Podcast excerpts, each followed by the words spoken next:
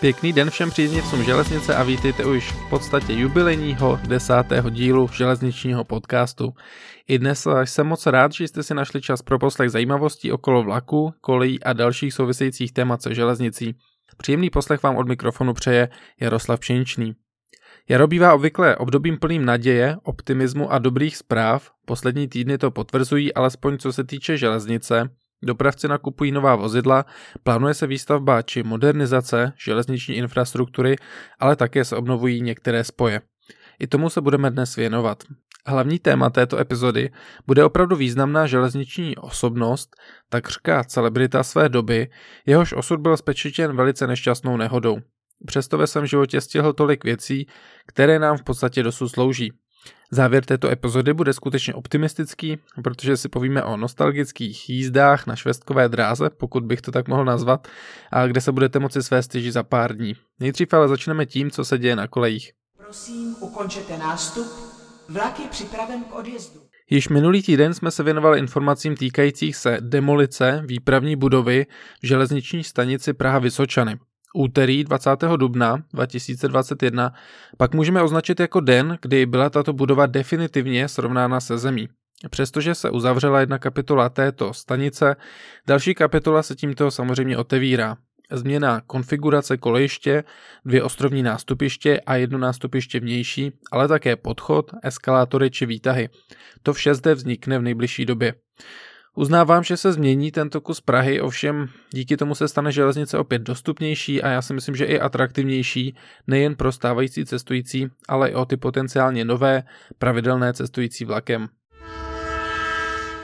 Posouzení vlivu na okolí, takzvaná EIA, to dopadlo úspěšně a Správa železnic tak může rekonstruovat další úsek trati číslo 171. Jde o 7-kilometrový úsek mezi Berounem a Karlštejnem a stavba by měla proběhnout již mezi lety 2022 až 2024.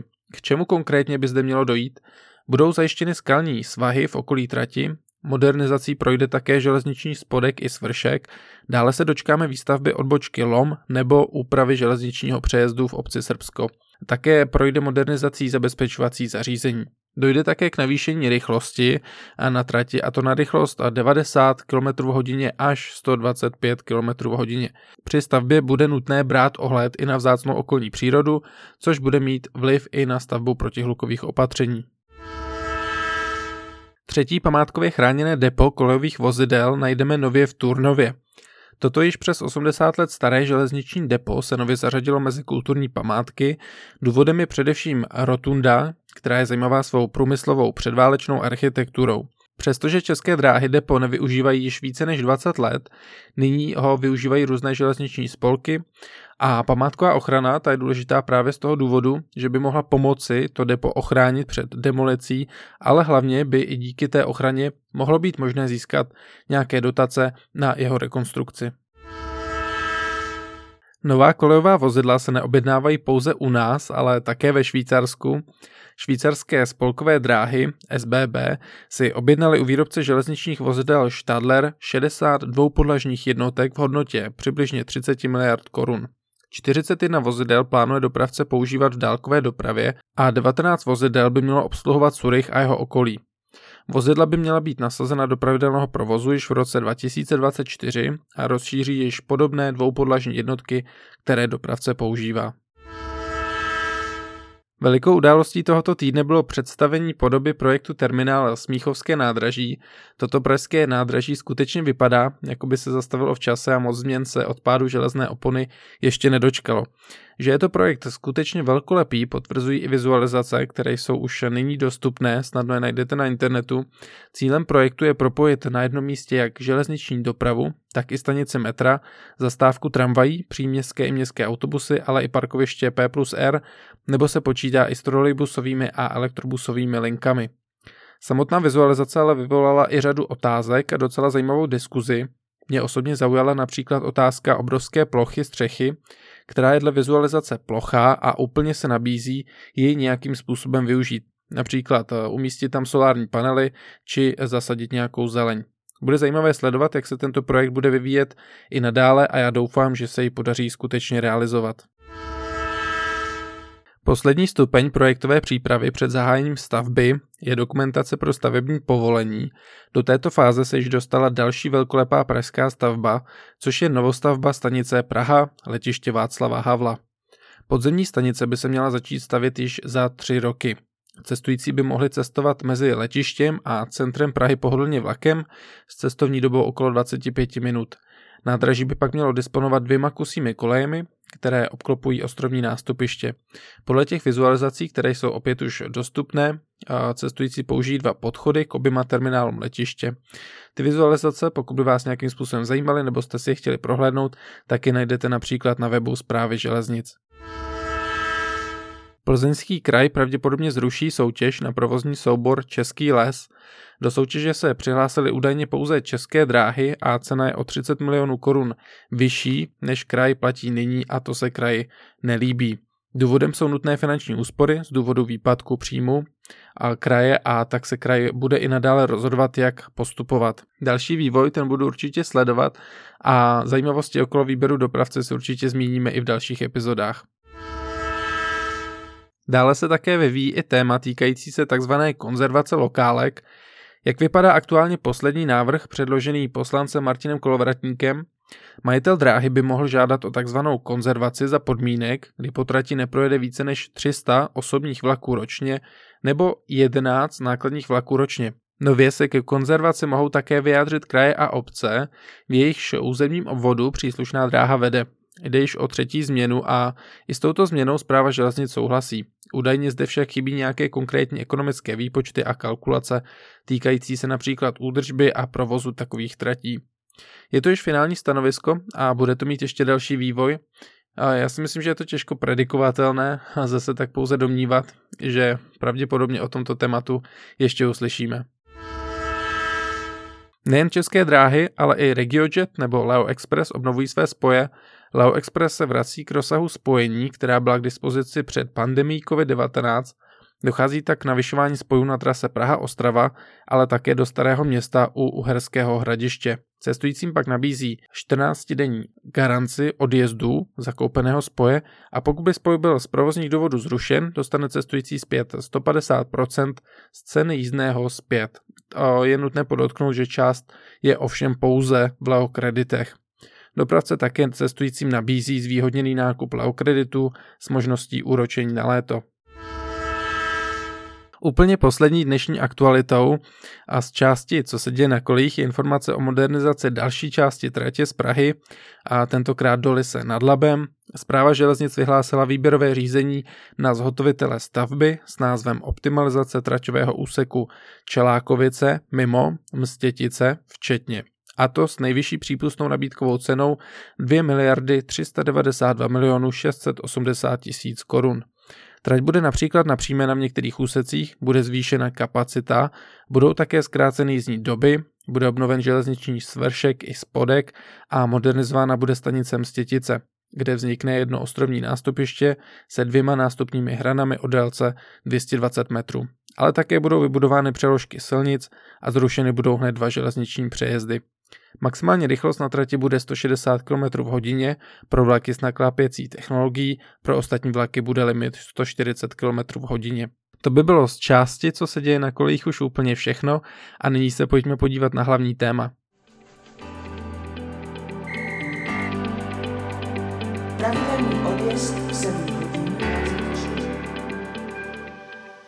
Železnice. To nejsou jen koleje, budovy, lokomotivy nebo vozy, to jsou hlavně lidé, kteří za tím vším stojí.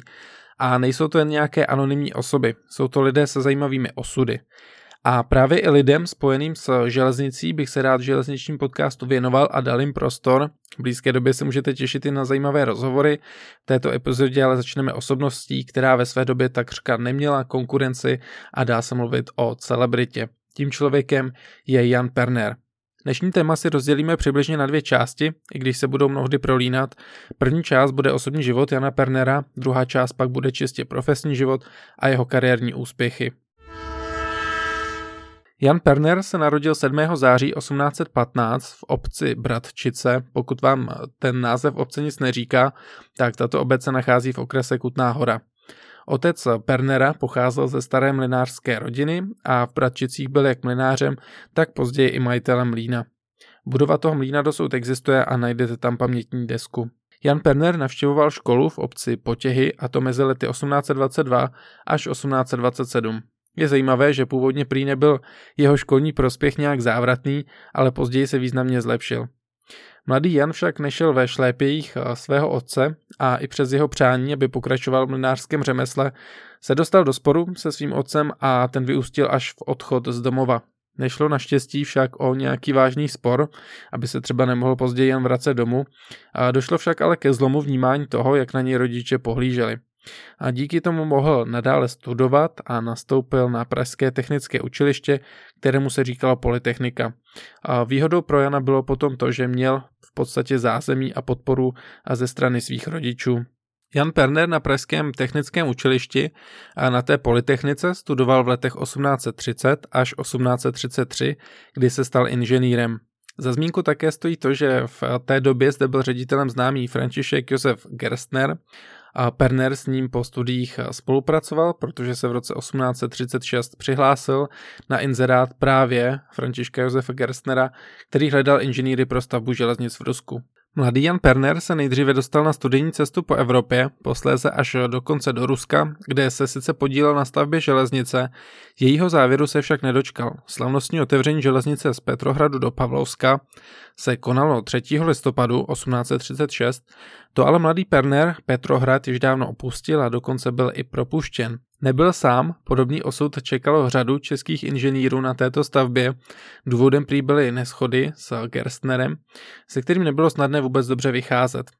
Perner se tak na nějaký čas nacházel ve Lvově, kde dělal diurnistu, písaře u stavebního ředitelství, ale nebylo to úplně jednoduché, protože neměl dostatek finančních prostředků. Již v roce 1837 nastoupil Perner na stavbu severní dráhy císaře Ferdinanda. Do roku 1839 vedl stavbu na úseku Břeclav-Brno, poté měl na starost úsek Ostrava-Osvětim. Po roce 1840 Perner pracoval na trati Olomouc-Pardubice-Praha, kde se seznámil s inženýrem Aloisem Negrellim. Když byla trať v roce 1845 slavnostně otevřena, Perner získal skutečně dobré jméno a co se týče železnice, byl svým způsobem celebritou. Nejen dobré jméno, ale i řada kontaktů to všeho přivedlo k českému divadlu. Perner působil i co se týče vlasteneckého snažení, podílel se na vydávání knih nebo časopisů a v Pardubicích chtěl založit dokonce průmyslovou školu. Usiloval také o zlepšení poměrů v Čechách v rámci politiky a byl nazýván školou českého parlamentarismu. Už jenom z toho popisu je zřejmé, že Jan Perner byl velice pokrokový a jeho obliba velice rychle rostla. Bylo to logické, protože největší vliv na to mělo jeho dílo, tedy trasování železničních tratí, na kterých se podílel. V té době skutečně byla železnice pro mnoho měst požehnáním, protože tam, kam ty koleje vedly, tam se žilo mnohem lépe, byl tam větší odbyt zboží a města ekonomicky velice rychle zkvétala. Perner se podílel na dalších dopravních a průmyslových stavbách a pravděpodobně by toho ve svém životě dokázal ještě mnoho a možná si to ani sami nedovedeme teďko představit. Osudným se mu stala paradoxně cesta po jeho vlastní železnici, kterou projektoval. Když se vracel 9. září 1845 vlakem z Moravy, chtěl si v Choceňském tunelu údajně prohlédnout některé detaily a jeho samotný portál. Vyklonil se tak z posledního schůdku vagonu a narazil o návěsní sloupek, označník. Se zraněním hlavy a pravé paže dojel až do Pardubic, údajně ještě vystoupil, ale poté se však úplně zhroutil. Byl ještě převezen do domu svého otce, kde však bohužel druhý den v 11 hodin dopoledne zemřel. Jan Perner měl pohřeb v Pardubicích 12. září 1845 a šlo skutečně o smutnou a významnou událost. Dokonce byl vypraven i mimořádný vlak z Prahy. Jan Perner zemřel ve svých 30 letech a je pohřben na pardubickém centrálním hřbitově. Jeho hrobka byla nedávno renovována a je možné tedy místo odpočinku tohoto významného člověka navštívit. Přestože osud Jana Pernera skončil nešťastně a tento pokrokový muž se dožil pouhých 30 let, stihl toho za svůj život skutečně mnoho. Nyní tak nechme jeho soukromý život za sebou a podívejme se na díla, která vytvořil nebo na kterých se podílel. To, že šlo o významné počiny, potvrzuje fakt, že je dosud mnohdy skoro beze změn denně používáme. Jaký byl profesní život Jana Pernera? Město Perníku, ale možná spíše Pernerovi Pardubice, toto dříve provinční město vděčí za svůj rozmach právě inženýrovi Janu Pernerovi, který trasoval železnici a tímto městem. Často se příklad uvádí v souvislosti s odkazem na to, jak může mít správné trasování dopravy vliv na rozvoj regionu nebo města. A v dnešní době bychom to mohli přirovnat třeba vedení vysokorychlostních tratí skrze či okolo některých měst, které by mohly mít podobný vliv a vývoj na dané města či regiony. Mimochodem VRT jsem se věnoval v minulé epizodě. První profesní zkušenost mladého Jana Pernera byly drobné technické práce. Jako velký krok bychom mohli uvést navázání užší spolupráce s Františkem Josefem Gerstnerem, díky kterému se dostal Perner do Polska. V dubnu roku 1836 se vydává do Bruselu, kde se právě s Gerstnerem setkal a dohodli se na možné spolupráci. Gerstner však nejdříve Pernera a jeho kolegy posílá na studijní cestu. Perner navštíví například Anglii, kde se údajně setkává i se známým Georgem Stephensonem, slavným vynálezcem lokomotivy Rocket. Po studijní cestě se Perner s dalšími inženýry dostává do Ruska a ihned se zapojí do stavby první veřejné ruské železnice. Samotná spolupráce tam netrvá však moc dlouho, protože se Perner i ostatní jeho kolegové dostávají do sporu s Gerstnerem, například kvůli tomu, že práce jdou pomaleji, než si Gerstner představoval. Perner nakonec Rusko opustil a vracel se přes Moskvu a Lvov, a to takřka bez prostředků zpátky do Čech. Návrat v roce 1836 nedopadl sice dobře, ale již v roce 1837 v dubnu se mu naskytla životní příležitost. Nastupuje do služeb severní dráhy Ferdinandovi a spolupracuje s inženýrem Gegem. V červnu téhož roku bylo Pernerovi svěřeno vedení stavby dráhy z Brna do Břeclavy. Na této stavbě se podílel až do roku 1839 a získal zde skutečně mnoho potřebných zkušeností, dobré jméno a díky tomu mu bylo svěřeno i další dílo, což jsou projekční práce na trase Ostrava-Osvětim. Rok 1841 byl významný tím, že bylo rozhodnuto o výstavbě významných tratí tak, že nebudou již v rukou soukromých, ale bude vše v gesci samotného státu. Perner si tak podal žádost na místo vrchního inženýra státních drah a měl skutečně dobrou výchozí pozici, už jako znalec a úspěšný projektant drah předchozích. Dne 16. března 1842 byl pak přijat jako vrchní inženýr státních drah a jeho kariéra skutečně odstartovala. Perner byl pověřen, aby se zabýval projektováním pražsko-drážďanské dráhy, kde vedl i jednání se saskou vládou, ale zabýval se i mnoha různými projekty, kudy tu trať třeba vést. Asi nejznámější dílo Jana Pernera je pak trať z Prahy do Olomouce. Jan Perner chtěl realizovat svůj nápad, tedy spojit Vídeň a Prahu. Sám však věděl a i to dokonce uznal, že existují kratší a ekonomičtější trasy, ale že chce propojit právě tyto metropole i se slovanským světem. Nakonec se ukázalo, že tato trasa dává nakonec nejenom ekonomický smysl, ale je i velice efektivní. Perner totiž tím zamýšlel, aby vznikla možnost napojení dalších tratí, třeba do Polska a do Ruska. Perner trasoval trať Polabím, snažil se využít příznivý terén a trasování železnice je v podstatě dodnes totožné, jako tomu bylo v době Jana Pernera. Stavba to nebyla vůbec jednoduchá, protože bylo nutné třeba regulovat i tok řeky a samozřejmě upravit terén, problém byly i skály, ale ta realizace byla celkem rychlá, již v srpnu 1845 byl vypraven první vlak, jehož lokomotivu řídil sám Perner a to v úseku Pardubice-Praha. Zajímavé také je, že Jan Perner své myšlence věřil natolik, že třeba poručili své rodině, aby skoupila některé pozemky či dřevo v té trase, kterou se on původně představoval a zamýšlel. Ta myšlenka se povedla a byla realizována. Trať dlouhá 250 km se 3 tunely a 26 nádražími byla postavena díky 20 000 dělníků a to takřka jen pomocí lopat a krumpáčů. A rychlost na dnešní dobu nepředstavitelná, trvalo to necelé 3 roky a Jan Perner k tomu ještě projektoval nejenom trať do Drážďan, ale třeba i lokaci pražského nádraží. Uvádí se, že umístění nádraží v Praze bylo dost problematické a choulostivé a Jan Perner se i setkal s řadou odpůrců. O jakém tom nádraží je řeč? Je to pražské Masarykovo nádraží, které bylo hotovo za pouhých 10 měsíců a otevřeno bylo právě v ten slavnostní den, kdy vyjel první vlak na této trati, tedy 20. srpna 1845.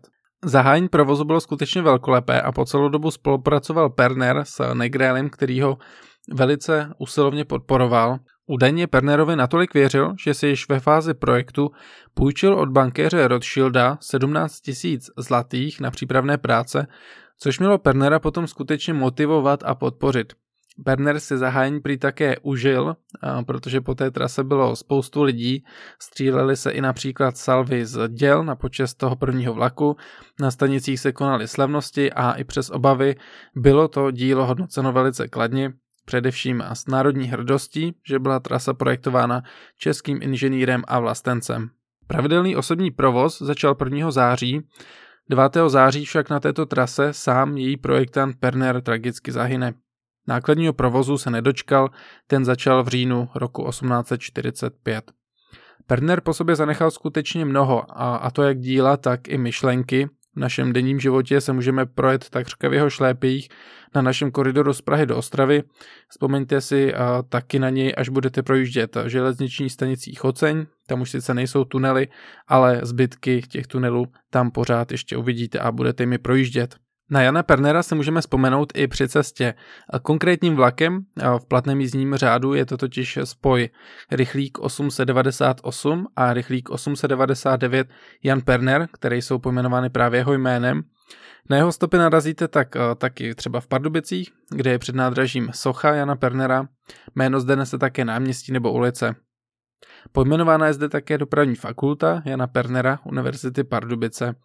Další ulice najdeme třeba i v Praze nebo v Ostravě a také byste našli v České Třebové náměstí a nebo údajně snad i sochu. Vydána byla i pamětní mince a existuje i společnost Jana Pernera, která vznikla za účelem uchování památky tohoto projektanta a stavitele. Přestože měl Jan Perner krátký život, dosáhl neuvěřitelných věcí. Můžeme jenom spekulovat, čeho všeho by dosáhl v dalších letech, kdyby nepodlehl tragické nehodě a jestli by jeho vliv a jméno nedosahovalo za hranice naší země, případně i Evropy. To se už bohužel nikdy nedozvíme.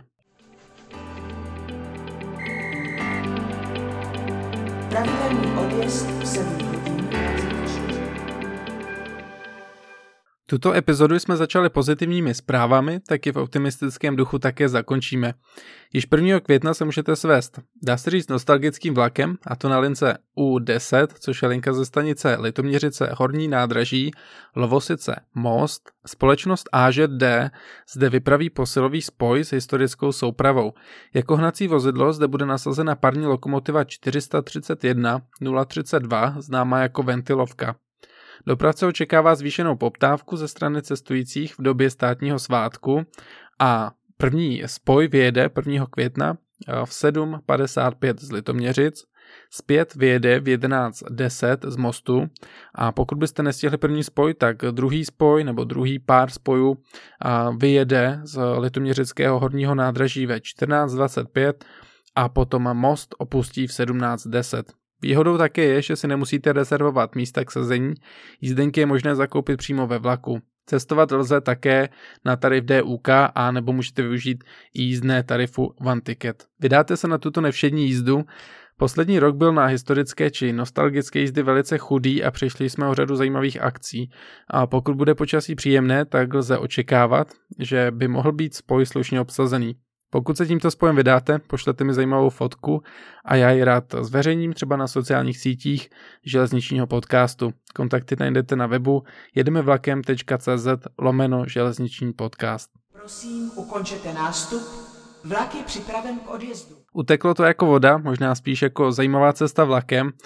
Tak jako tak jsme již na samotném závěru této epizody. O tom, že se vám podcast líbí, svědčí nejenom stále rostoucí čísla poslechovosti, ale také vaše zpětná vazba.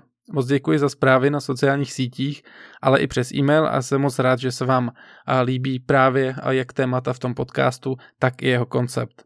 Máte nápady na zajímavé téma? Rádi byste slyšeli třeba rozhovor s nějakou zajímavou osobností ze světa železnice? Napište mi a určitě se něco z toho v dalších epizodách objeví. A sledujte podcast i na Instagramu a Facebooku, ale hlavně buďte opět u toho, až vyjde nová epizoda. Ta vychází každou neděli večer. Já u toho rozhodně budu. Mějte se pěkně a nejenom při cestách vlakem, vám všem přeju šťastnou cestu.